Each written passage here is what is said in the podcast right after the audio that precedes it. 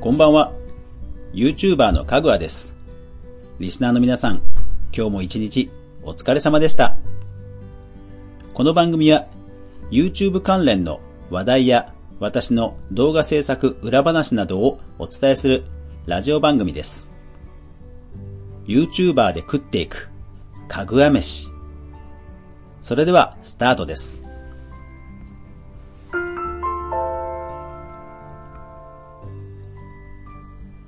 どうも、改めまして、こんばんは、かぐわこと、吉田義彦です。さて、これまでですね、13回、ポッドキャストを配信しまして、今回から、いよいよ予想も新たに、YouTube 関連の話題をお伝えする、ポッドキャスト番組として、リスタートすることといたしました。どうぞこれからもよろしくお願いいたします。第1回にあたりまして、今日は YouTuber としての私の自己紹介と、この番組に対する思いをお伝えできればなと思いますので、どうぞよろしくお願いします。さて、えー今日は YouTuber としての私のキャリアなんですけども、えー実はですね、結構実は長いんですよ。なんと、初の動画投稿は、えー2006年なんですよね。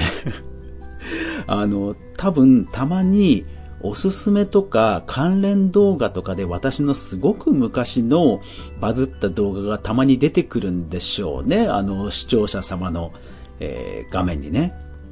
そうすると、え、こんな昔からやっているの？というような驚きのコメントを多くいただきます。まあ、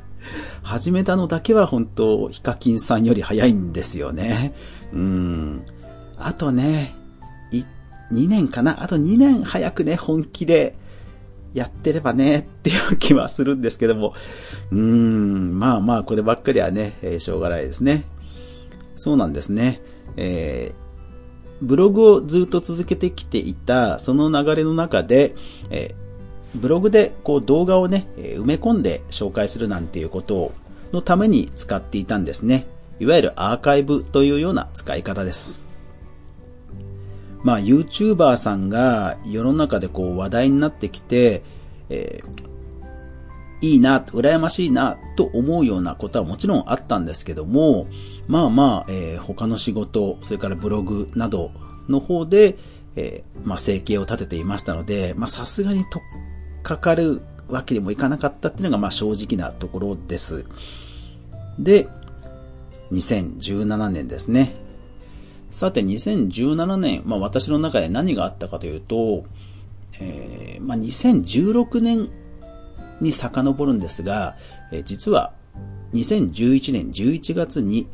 マツコの知らない世界というテレビ番組に出演をさせていただきました。Google マップの案内人という回で出させていただいたんですね。ブログが縁で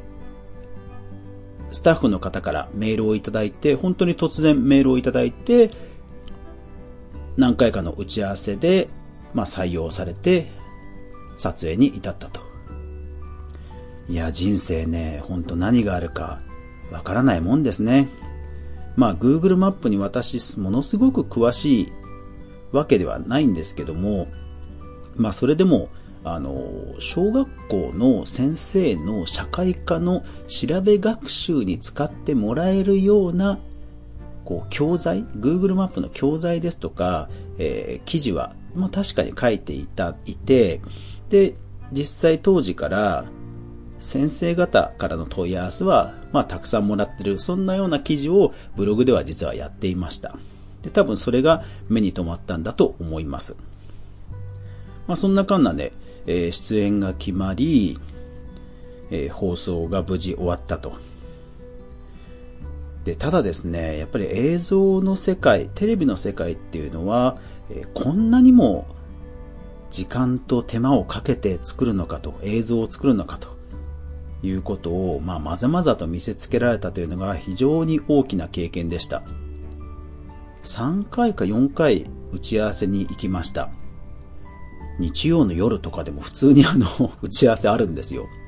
また夜中とかでも普通に電話かかってくるんですね。で、行くたんびにですよ。私の尺なんて20分ぐらいなんですが、まあ、毎回毎回何時間も議論をするわけです。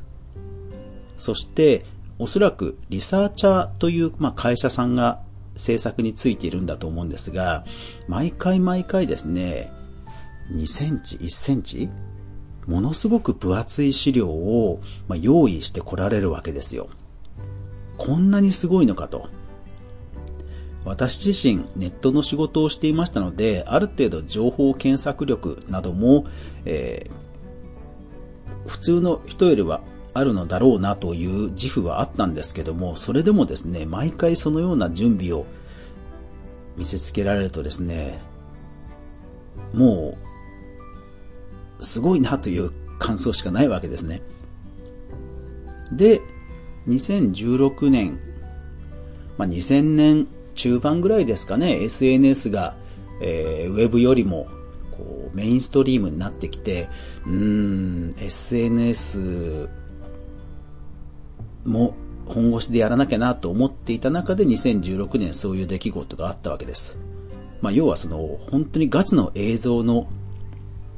世界をまあ本当に目の当たりにできたわけですね。で、YouTube が、えー、そのぐらいの勢力になるというのは当時予測がついたので、じゃあこれは本気で取り組まないとまずいなと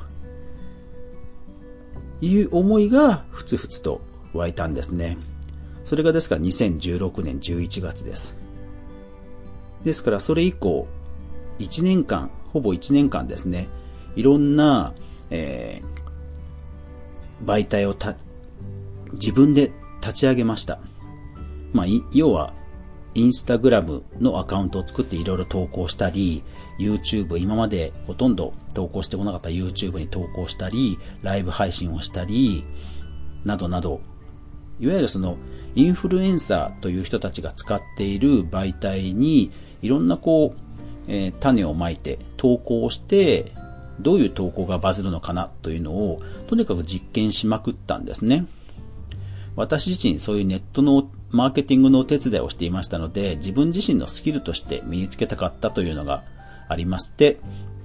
とにかくいろんな媒体を、うん、自分なりに育てることを、その一年注力してました。そして結果として、一番私に手応えがあったのが、まあ、YouTube だったんですね。YouTube は投稿するたびにこう反応もあったり、あと、私自身が今まで大学講師をしていたことで、まあ喋ること、わかりやすく伝えることなどがおそらく一番生きたフォーマットだったのかなと今では思います。そんなカンナで、もうこれはやはり YouTube という媒体に絞って自分のスキルを上げていこうという決心をしたのが2017年、まあ、11月ぐらいです。年末ぐらいですね。本当1年間いろいろ模索していました。で、腹を決めた後は、テスト的な投稿をいろんな投稿をしました。で、その中で一番、まあ、自分の中で制作の手間とパフォーマンスといろいろ考えた結果、行き着いたジャンルがゲーム実況だったんですね。まあ、一番大きいのはやっぱりロケをしなくても撮れるというのが大きかったとは思います。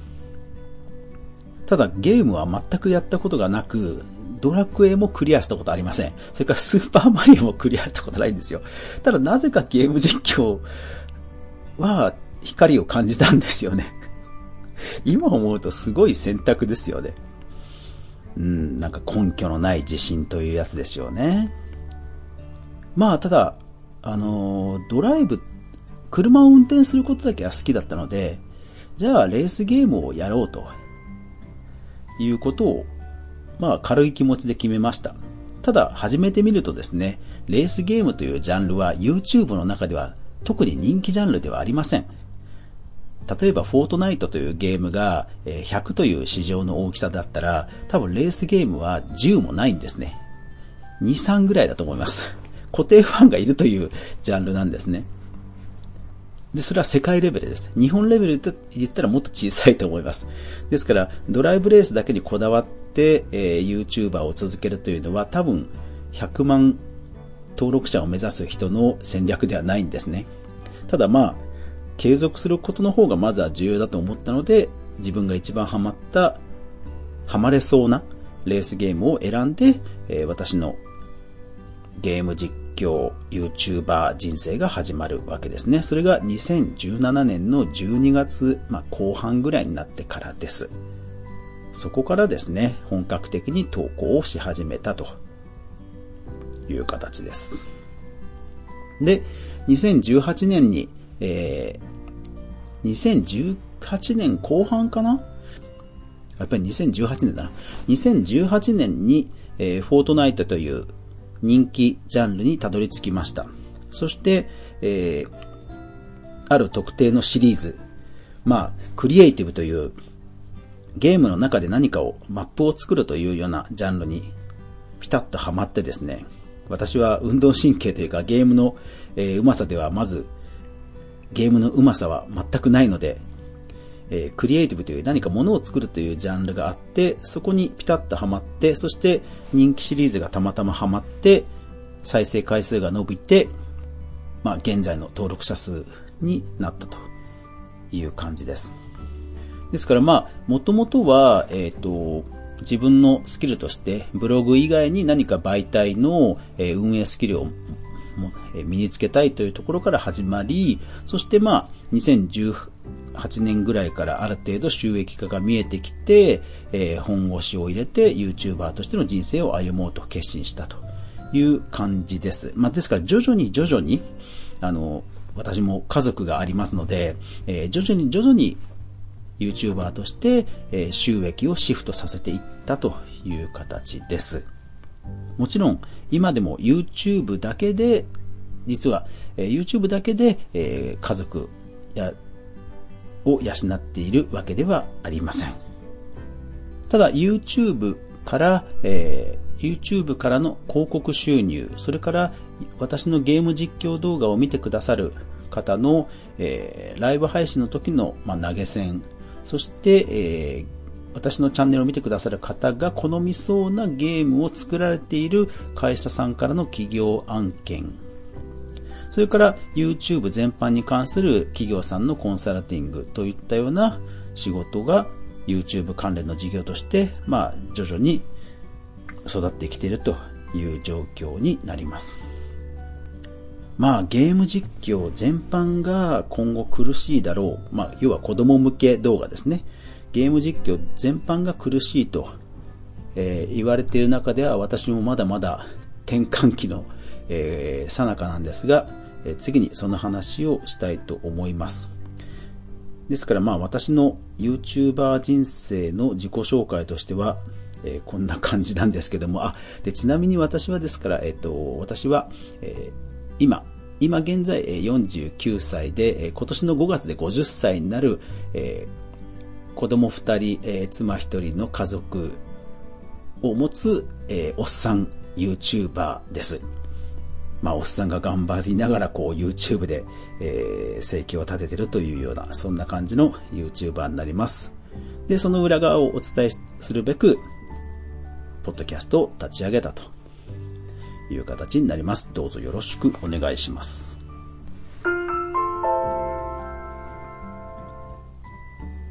さて、この番組に対する私の思いをこれからお話しします。2019年に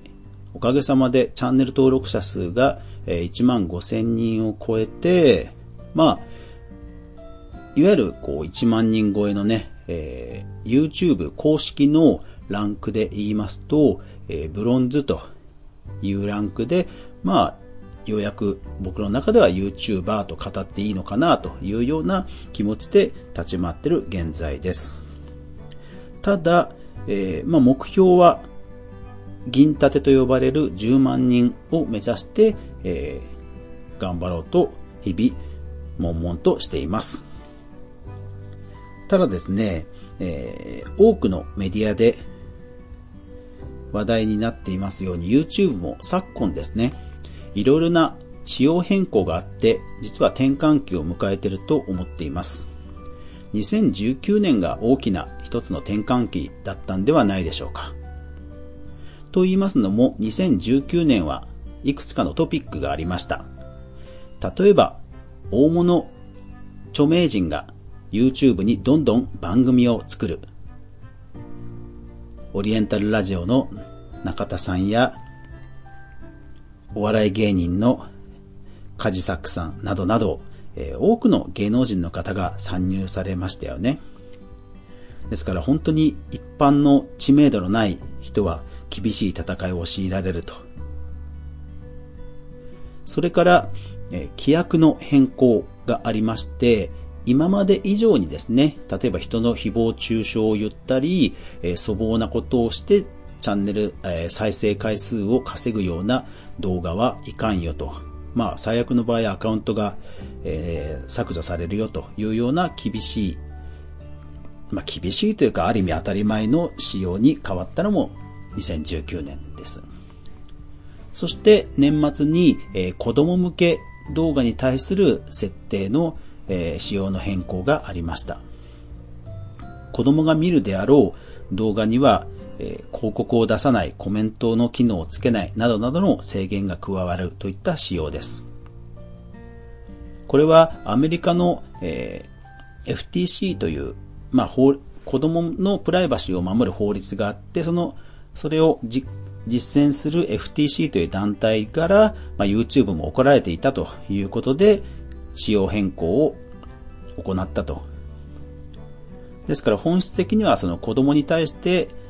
プライバシーを侵害するような広告見せちゃいかんというような流れになって、えー、広告収入をメインとする YouTuber の方々は戦々恐々としているというような状況になったわけです。このように2019年は非常に大きな転換点を迎えたと思います。ですからネット上で、えー、いろいろ検索していただきますと、本当にいろんなトピックやニュースが出てきますので、YouTuber を目指している方は、ぜひ、情報収集してください。つまり、えー、2019年ではなくて2020年か。2020年以降、チャンネル登録者数を伸ばした人のノウハウでしか、おそらくチャンネル登録者数を上げるのは難しいというのが私の見解です。ネット上では、えー、2019年までの比較的古い情報がもうものすごくたくさんあります。チャンネル登録者数を増やそうです。増やすための情報がいっぱいあるんですね。でも残念ながらそれを実践して、それを頑張れば YouTube 人気 YouTuber になれるんだという人が増えてしまうのは、ちょっと多分うん、あの、誰もハッピーにならないなという気がするんですよね。でもこれ、私は、あの、いい流れだと思うんですよ。逆に言えば、逆に言えば、もっと極端な乱暴な言い方をしてしまえば、今まで稼いできた、私も含めてですよ、稼いできた人たちは、子供のプライバシーを侵害して稼いだお金なんです。まあ、そう考えるとやっぱりこの流れはね、当然の流れ、あるべき姿だなと思うわけです。そう考えますと、はい、ここでテレビにつながるんですね。もう YouTube もこれだけ多くの視聴者を持つ媒体に育ったので、テレビと同じ作り方をみんなしようぜ。正々堂々、えー、いい動画を作ろうぜ。というような思いで YouTube と私は向き合うように、えー、今年になって気持ちを切り替えました。で、より多くの同志が欲しいな、ならばやっぱり情報をどんどん発信すべきだな、と思って、このポッドキャストも、えー、そういう内容に、番組内容に、まあ、シフトしたという思いです。新しい情報をどんどん発信して、どんどん皆さんと共有して、または、えー、間違った情報が広まらないように、えー、一 YouTuber としては正しい情報を発信できればなという気持ちです。ですから、ある意味自分自身の勉強のため、勉強の記録として、ポッドキャストを、まあ、アウトプットの一つとして使っているとも言えます。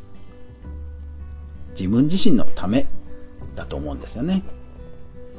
ですから、そういう意味では、えー、もし間違った情報を私が発信してしまったならば、ぜひぜひ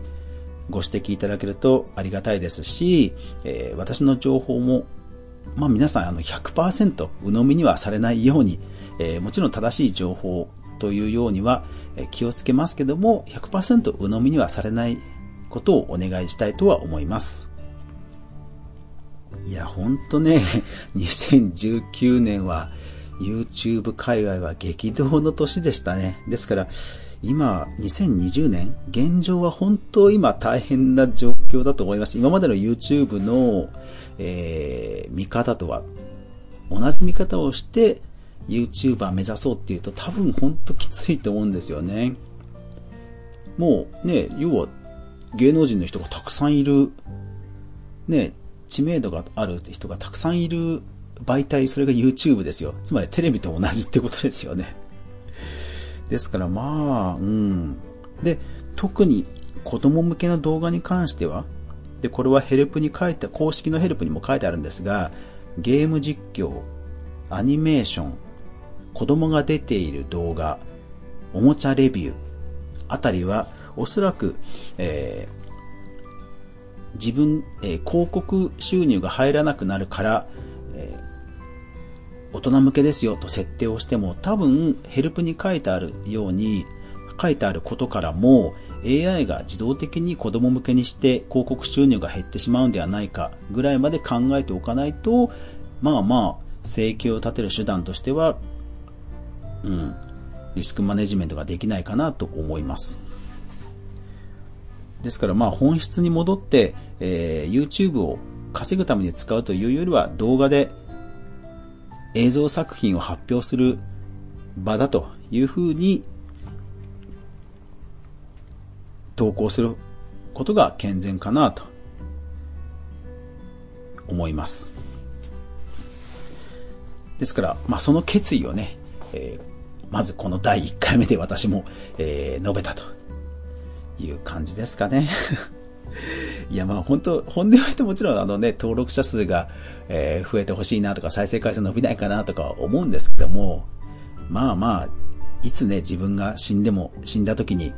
なんだこの人こんな動画アップしてたの？と黒歴史にならないように、えー、世の中の役に立つような動画をね、えー、出そうという気持ちは変わりませんが、今年から今まで以上に、えー、気持ちを切り替えて、いい作品を残そうと思った次第です。ですからまあルーチンとしては、えー、週に3本ですね。か、ようやく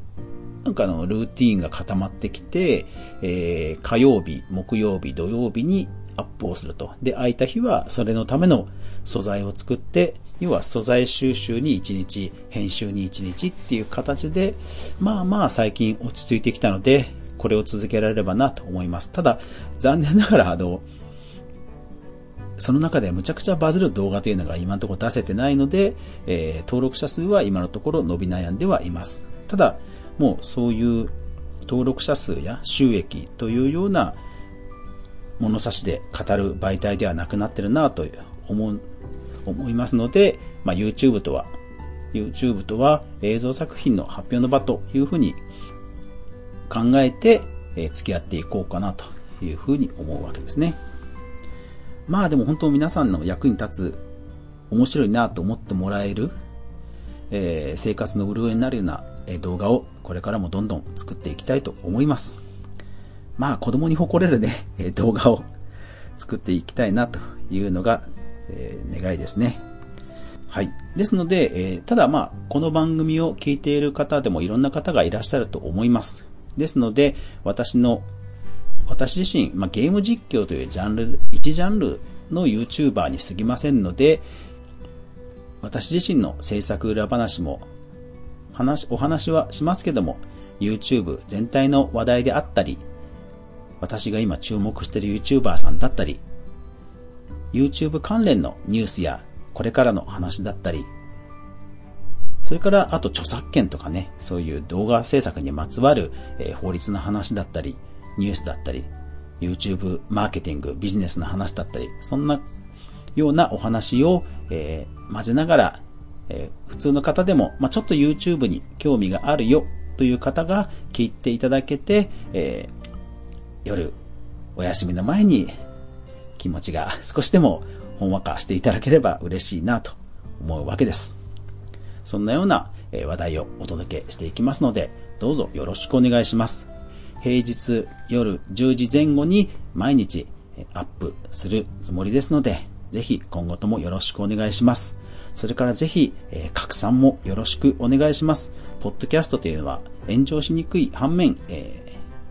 ー、話題にもなりづらいというところもありますので、えー、ちょっとでもこの番組世の中の役に立ちそうだなと思われたら、ぜひぜひ拡散していただけると、えー、嬉しいです。Apple、Google、Spotify、えー、多くのスマホの方で聞いていただけるプラットフォームで頑張って配信していますので、ぜひご協力いただけると幸いです。また、この番組へのご意見も、えー、Twitter でハッシュタグ、かぐわ飯とつぶやいていただければ、かの、えー、投稿はすべて読みます。読まさせていただきます。また、何かの時には番組で取り上げるかもしれませんので、ぜひぜひ皆さん楽しんでお付き合いいただければと思います。